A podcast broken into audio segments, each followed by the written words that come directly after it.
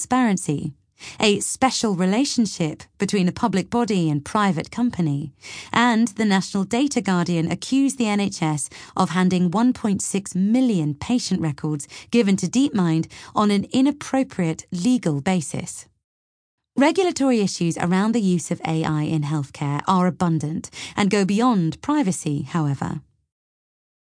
What happens if a smartphone app misses a symptom that signifies a severe underlying disease? asks Chan.